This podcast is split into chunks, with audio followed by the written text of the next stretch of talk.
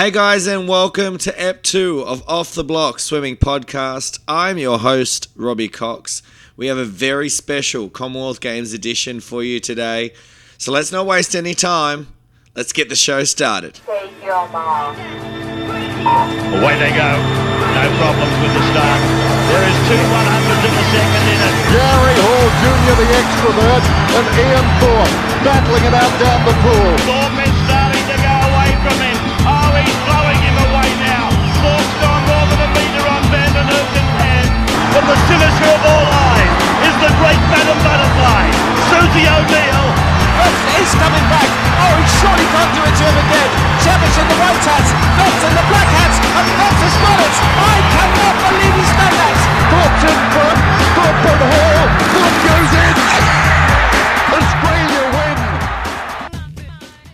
Joining us today to discuss all things Commonwealth Games Gold Coast 2018 is a man who knows a fair bit about this event.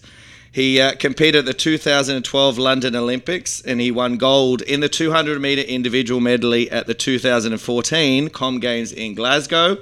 Here to help me go through the past five days of action in the pool is Mr. Daniel Tranter. How are you, mate? Mate, I'm doing very well. Got a lot to talk about today. Excellent. Now, listen, I'm sitting here in the studio up in Brisbane. I say studio, it's slash spare room. Um, where have we caught you today? Mate, I'm in our hometown of Campbelltown, uh, your old stomping yard back in the day. uh, great so place. everyone's aware, Ro- Robbie was my very first squad coach. So Oh, always good to have a chat. I didn't even up. ask you for that. hey, no worries, mate. It's always good to catch up with a fellow Campbelltownian. Mate, let's dive straight in uh, because it's been a pretty big meet so far and we have a fair bit to cover. So, firstly, I just want to go back to the opening ceremony of the games.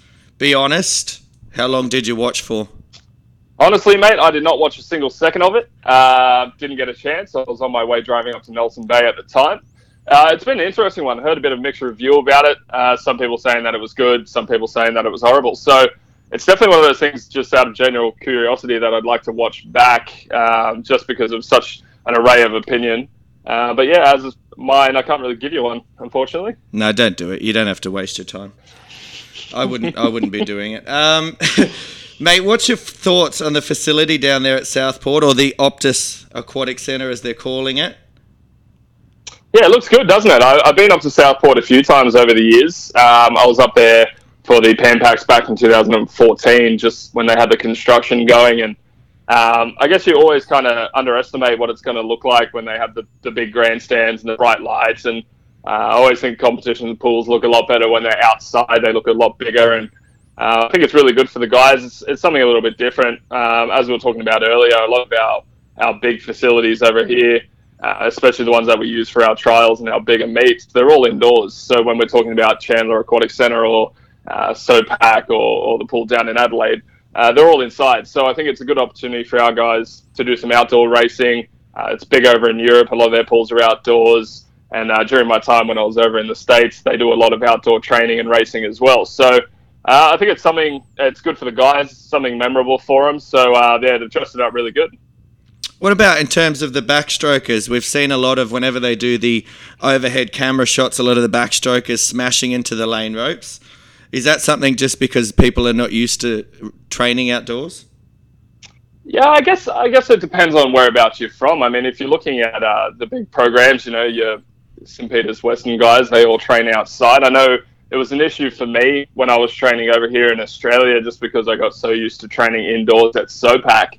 Uh, yeah, running into the lane rope happened a lot. You're kind of not used to not having a roof over your head, and when you add in different elements like where the sun is and whether it's in your eyes or not, um, yeah, it can be a bit tricky for the backstroke guys. I don't know if if that's uh, what's going on up there, but I have seen it a lot before and experienced it myself. So, uh, but I guess that's kind of one of the cons of racing outside. And I think, as I was saying before, the European guys and all, a lot of the American guys, they're kind of a li- little bit more used to that Yeah. uh, than what we, than what we are over here. So um, I think that's why you see at these big meets, uh, the outdoor meets, you tend to see the Americans and the, the European guys uh, don't seem to have as much trouble getting down uh, near their personal best times. They produce a lot of fast racing outside, whereas I feel uh, some of the Australian guys can struggle a bit going from indoor to outdoor competitions. All right, just we'll go back to the program now. We had a great start on day one. Among the highlights, I guess would be the 4x100 meter freestyle relay for the girls. They broke the world record. Uh, and Mack Horton and Jack McLaughlin got first and second in the 400 free. What did you make of our start? Yeah, it was a good day one. I think the day one of any big meet, especially when you're looking at a six day Commonwealth Games or an eight day Olympics or know, whatever you're looking down the barrel of, uh, that first day kind of sets the tone, at least for the first half of the meet, uh, especially when you've got the team dynamic that we're lucky enough to have as the Australian swim team, as everyone kind of rides that wave together. So uh, being able to have a really positive start to the meet like they had, um, I think you know would have carried the guys through the front half of this meet. So yeah, as you said, you know where do you start on a on a day like day one? You know you had Blair in the 400 IM, the boys in the 400 free, uh, the girls coming second and third in the 200 free. Obviously the women's world record. I mean, plenty of great results for me personally. Um, I was really happy to see Matt Wilson get up in the 200 breaststroke, come third in that. Yeah. Um, always had a lot of interest in the 200 breaststroke. Kind of had to go at it myself towards the end of my career, and it's it's interesting to see and follow Matt. He was training at uh, SOPAC when I was there. Um, kind of seen him come up through the ranks, and you know he's got some big shoes to fill. Yeah, we've had Brenton Rickard and Christian Sprenger, and even Campbelltown boy Jimmy Piper over the years. Yeah, so, um, yeah, big shoes to fill there. I think you know, big international meet for him to be able to get up on the medal dais for the first time. Um, it was an interesting race too. You know, obviously you got Ross Murdoch, uh, who I thought would go a little bit quicker than he did. Um, James Wilby taking the gold, but yeah, for me, swim of the night and kind of the one that had my interest the most was definitely Matt coming third in that 200 breaststroke. Yeah, it was definitely impressive, wasn't it? He um, he, he had a strong race. Um, also, Yeah, that that's- that's really day in the morning, um, a lot was made of Englishman Ben Proud. He got DQ'd in the 50 metre fly. Uh, going into the race, he was a clear one second ahead of the rest of the field, and even Ian Thorpe at the time in commentary said he thought it was a bit harsh because he, he didn't gain an advantage of over that movement. What did you think of that Mm. one? Yeah, it's a tough one, isn't it? It's kind of one of those rules. Uh, a lot of the rules in swimming are kind of black and white, and this is kind of one of the ones with a bit of grey area. Um, depends on the swimmer, depends on the, the referees, and you know it's up to their discretion whether or not they uh, they DQ him or not. I mean, there's been a lot of comparisons between obviously Ben Proud getting DQ'd uh, to you know Thorpe back in 04, or there's been some talk about Kate Campbell's start at the um, at the Rio Olympics, but I mean, at the end of the day, you know, these these referees and the starters, they're all they're all trained to be able to make these decisions, and uh, you know, we all know the rules going into a meet that if yeah they DQ you, then that's kind of just how it goes. The rules are in place for a reason. Yep. Um, much the same as uh, you know qualifying times and these sorts of things. You know, you know the rules before you get there, and um, that judgment is left in the hands of the referee. So I mean, you can call it harsh, uh, call it fair, call it whatever you like. I mean, everyone's going to have their opinion, but at the end of the day, uh, the DQ was enforced, and it is a shame because um, Ben is really, really good over that 50, and it was you know going to be interesting to see what sort of time he could put out there, and it didn't look like he was going to have too much competition. So the gold medal was his. He had it on lock, um, but unfortunately, you know, as, as Thorpe, I'm sure mentioned, that's how it goes sometimes. Yeah, definitely. I mean, I think he, he might have a chance to make up for it in the 50 free. I just watched before he went uh, a clear way ahead of most of the others going into the semis. So I think he's got a chance Hmm. he's got to his make up motivation.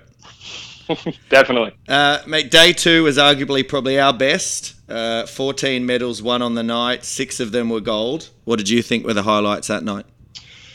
Yeah, another one. You know, uh, coming off the back of day one, had a lot of good results on day two. Um, obviously, the trifecta of the, the girls in the 100 fly. Um, for me, just because I was a 400 IMer, it was good to see Clyde Lewis get up you know, in the 400 IM. 413 uh, is, a, is a fast time. Uh, it's good to see someone kind of coming through in those IM ranks, especially seeing as Tommy Fraser Holmes is out at the moment. Yeah. Um, so it's good to see you know, a little bit more depth in those medley events.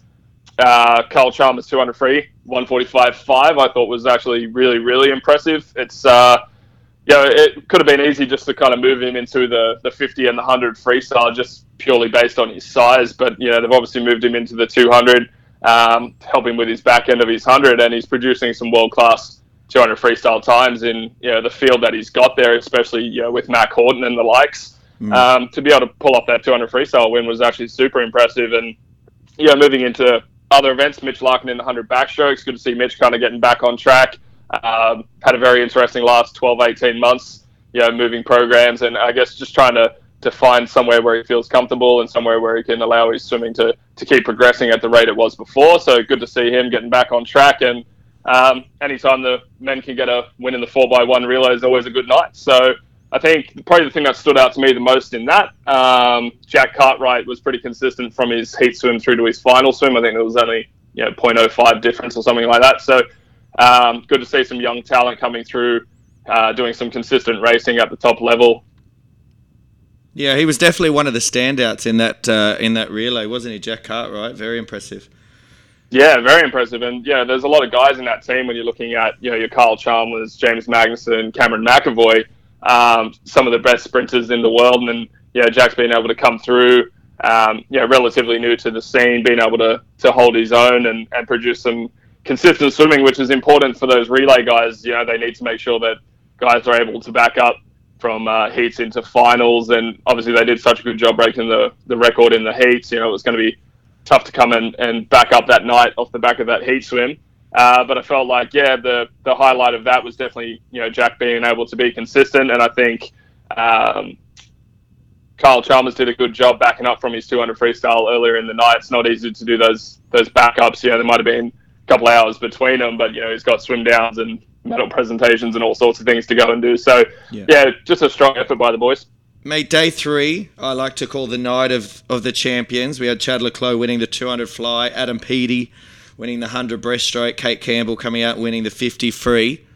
Uh, I say the champions because I think to me, sometimes when you see these guys step out, they are clearly just a cut above the rest. I mean, everyone else mm. puts in a big effort and, and it, they fight it out and it gets close and it gets exciting. But for me, those three, when they step out, I think there's just uh, something a little bit special about them. What stood out for you on the night, though? Yeah, probably the three that you mentioned. I mean, as you said, you know, those guys are a cut above the rest. You know, your money's safe when you're putting it on one of those guys. So, um, you know, Chad's 154 flat, 200 fly. You know, that's a that's a great swim. Uh, anytime that Chad can produce good swims, just because he has such big programs, you know, he likes to kind of racing everything that he can. Yeah. Uh, so whenever he's able to get up and, and put in a time like that, I, I think it's a sensational effort. Just because that workload really starts to catch up with you as the week goes on. You see a lot of those guys who do the big programs, uh, the front half and back half uh, of the meet is okay. That uh, kind of tends to be a bit of a lull in the middle, so around that day three, day four. Um, so yeah, it was a great effort by by Chad, and obviously again an Aussie on the on the dice. And David Morgan's good. You know, he's another young guy coming through. Great um, last turn. How good is his third turn?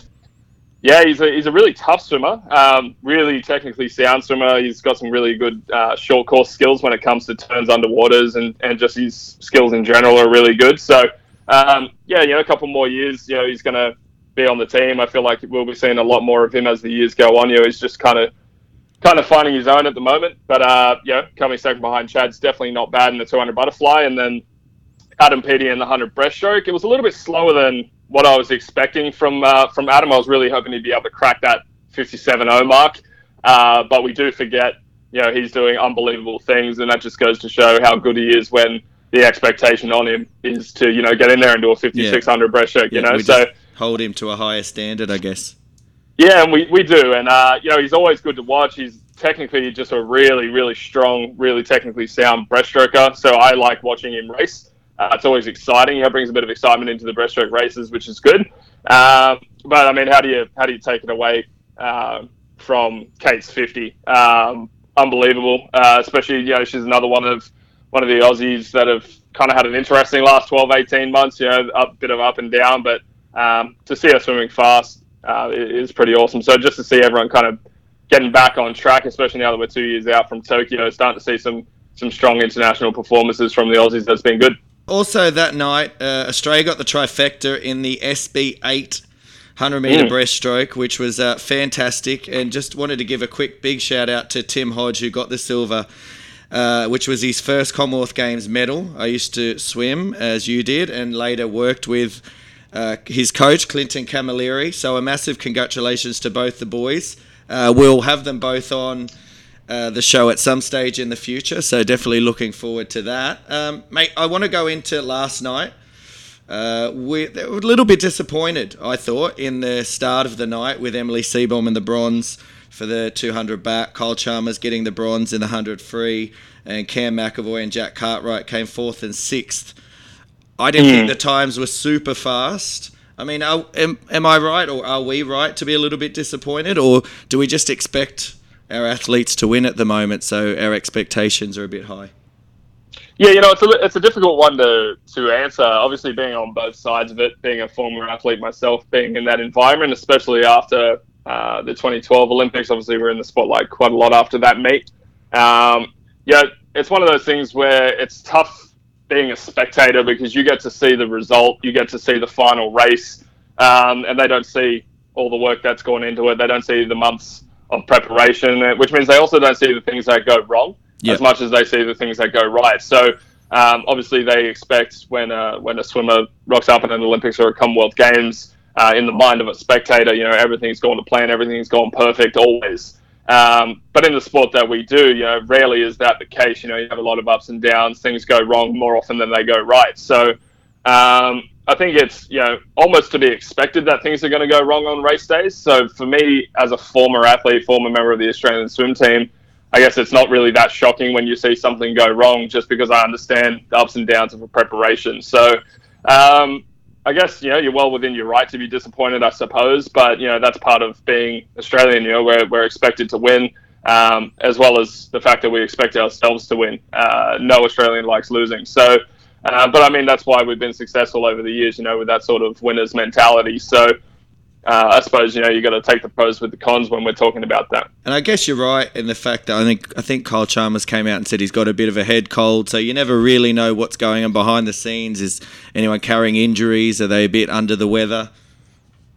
Yeah, exactly right. You know, and that's what I meant by you know you see the final result, but no one has any idea, um, you know, what what's happened in the six, nine, 12 months previous. So, um, and I understand that based on my own career. So, um, you know, as it as it stands at the moment, yeah, they're doing really well. You know, we've seen some um, some really uh, sensational swims. The times are good, rankings are good. Obviously, the gold medal count just keeps going up and up and up. So. Midway through this Olympic cycle, I think um, the team so far, based off this meet's in a good spot. Mate, there's two days to go of swimming, um, and and by the time this comes out, we that would have passed. So, give us your three things you're most looking forward to in the pool to finish the program. And I guess if these sort of come off, you look like a bit of a Nostradamus. So, okay, so I'm going to be a little bit selfish on my three things that I'm looking forward to because they for uh, they they all rotate around my former event, which is the 200 medley final. Um, I want to see, or I'm looking forward to seeing how the Australians go in that. Yep, Um, I'm looking forward to seeing who wins that, and more importantly, I'm looking forward to seeing if uh, if someone breaks my games record from 2014 or not. So, um, yeah, really invested in that event. Really looking forward to it. It's a good field. It's a very diverse field. There's a lot of guys from different events, you know, having a crack at the medley, and um, you know, I've been looking forward to to the 200 IM final since the start of the meet. So that'll be, you know, I'll be glued to the TV watching that one. what's your Um, thoughts? Do you, do you think it'll go the record? Look, I would be surprised if it didn't, just at the rapid rate in which you know swimming is advancing. Uh, you know, guys are going a lot faster now than what they were four years ago. Mm. So um, I would be surprised if it didn't. But I think you know if we've learned anything throughout this meet is that you can't really expect anything. You never know what's coming. So uh, obviously, Chad le Clos, very strong 200 IM swimmer. How his big program is going to affect him by the end of the meet, who knows? Uh, he's a really strong competitor, so you can't rule him out. Yeah. Uh, but then in saying that, you know, Clyde Lewis 200 IM, he put together a really strong 400, and uh, you know, who knows? Maybe he's doing the 400 IM work to get ready for this 200. So uh, hopefully he can get up. It'd be good to have another Australian win for, for two years in a row. So yeah, hope he gets up. Hope he gets the win, and yeah, just looking forward to watching the race. Well, his tail will definitely be up after the 400, so he'll be giving it his best shot. Uh, Yeah, well, his confidence must be peaking. Yeah, mate. Based off the results we've seen so far, uh, who's impressed you, or what has impressed you the most? Yeah, it's a, it's a tough question. I think uh, just the young guys and, and women uh, in general have been uh, impressing me as the meet's gone on. You know, what you want to see, yeah, as a swimming fan, former swimmer, swimming coach, um, you want to see those young guys coming through. You know, you want to know that the future's bright for the team. Um, the Australian team's been a bit up and down over the last 10, 20 years. And uh, for me, just seeing the young guys come through, uh, you know, it's, it's been exciting. It's good to see kind of the direction of, of the sport because in the next two years, you know, it's going to chop and change. There's going to be uh, some of the older guys who might make it through to Tokyo, some might retire. So Hmm. I think probably first and foremost, uh, the young guys doing well, putting up fast times, putting up consistent times, getting on the medal dais. Yeah. Uh, I think that's been super important. Uh, lots of records being broken is probably another thing that I've been impressed by. Uh, you know, it's always exciting to see even one record get broken. So to see so many consistently getting broken, you know, in the heats or in the finals, all different events, I think that's been pretty awesome. Makes for some like good viewing. Yeah. Um, and just the facility setup, I think, has been uh, another thing that's impressed me. I used to love racing outside.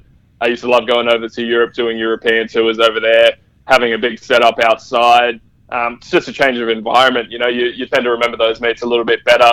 So I think they've done a really good job of, of setting up the pool in a way that the swimmers can enjoy it and it makes for good spectating. Um, has anyone or has anything disappointed you through the week?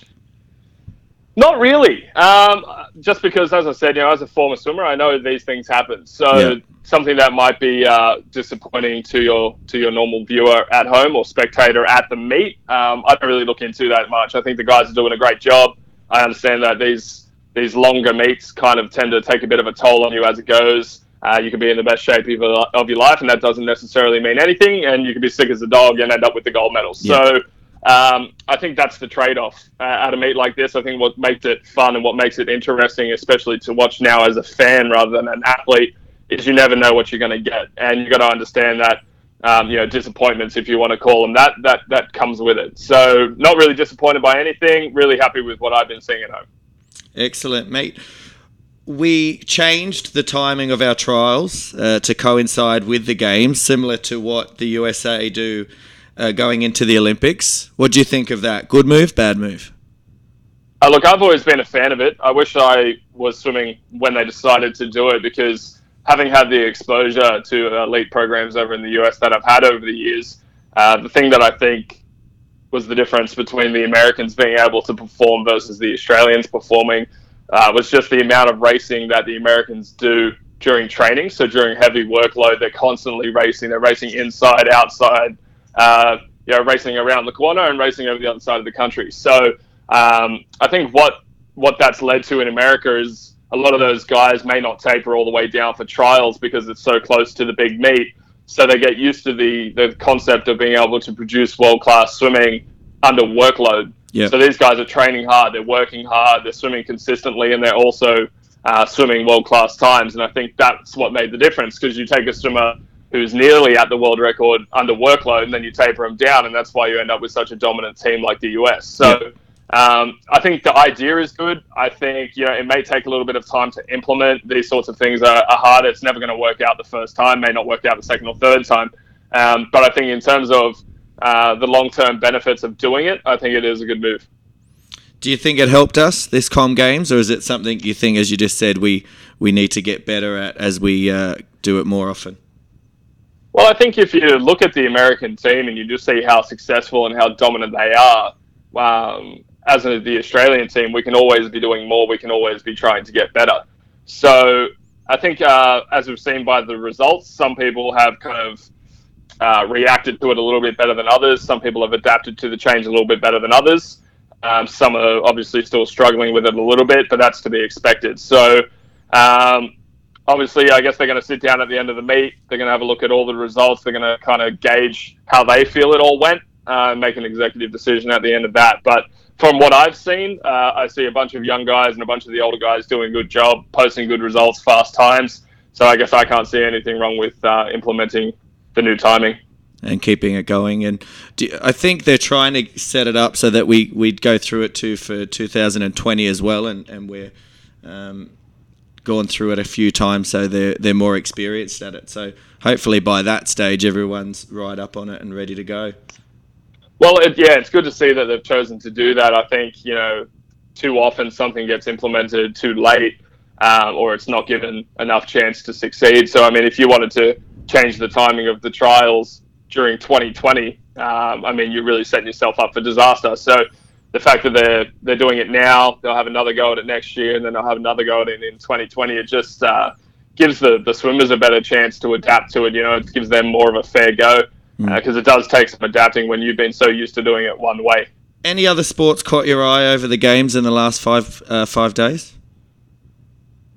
Yeah, I mean, it's a good opportunity just to sit down. Every time you flick on the TV, um, there's always something on, which I think is really cool. Been watching a bunch of the track cycling, um, and the weightlifting is always pretty exciting too.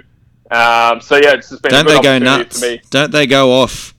yeah, and I think that's what makes it exciting. Um, it's high intensity. Uh, it's not like swimming. You know, swimming the races are longer. You know, even our shortest race is 22, 23 seconds. There's none of this short burst, high intensity Yeah. stuff. So it's been yeah really interesting for me as a, a sport fan in general, just be able to sit back and just watch an array of different sports. Um, yeah, so I've just been loving the experience of watching this one instead of competing at the other one. Yeah. Um, missed the competition a little bit, but yeah, thoroughly enjoying it as a fan this time around. Leads me into my next question. Has the games made you want to get back in the pool again, and has it made you miss that competition? Uh, look, I think you take any athlete, any former athlete, um, and they're gonna they're gonna miss the competition. Uh, we all love pushing ourselves to our limits, finding where those limits are, and then just keep going. So, um, as an athlete, I'm always going to be competitive. I'm always going to wish I was in every single race and every single meet. Um, but don't miss the training that goes along with it. So uh, for me, for me, yeah. Look, if I could click my fingers and be there on race day, I would. But uh, yeah, definitely don't miss the training. The work that goes in. exactly right. That's part of it. Mate, I think we'll wrap it up there. Uh, thank you very much for joining us today and, and just sharing your thoughts there. Um, I look forward to having you on again next time, and I definitely want to go through your swimming career next time because I know it's a story that uh, I think people enjoy and I think people will get a lot from. Uh, but until then, mate, thank you very much for coming on Off the Block Swimming Podcast. Yeah, no worries at all. Thanks for having me. Again, a massive thank you goes out to Daniel Tranter for coming on today's show. Uh, I hope you all enjoyed his insight into the Commonwealth Games as much as I did. Next week, we have another cracker lined up for you all with rising star Ryan Roach coming on for a chat. Cannot wait for you to hear his stories. Also, in the coming weeks, Swimming Australia legend Libby Trickett will be on the show, which is very exciting news. You will not want to miss that episode. But for now, I just want to thank you all once again for taking the time to listen to Off the Blocks. Until next time, it's bye for now. Take your mom. Away they go. No problems with the start. There is two 100s in the second in it. Gary Hall Jr., the extrovert, and Ian Thorpe battling it out down the pool. He's blowing him away now. Thorpe's gone more than a metre on Van den Heuvel's hand. But the cynosure of all eyes is the great Madam Butterfly, Susie O'Neill. He's coming back. Oh, he surely can't do it to him again. Savage in the white hats, Phelps in the black hats, and Phelps has got it. I cannot believe he's done that. Thorpe's in front. Thorpe put Hall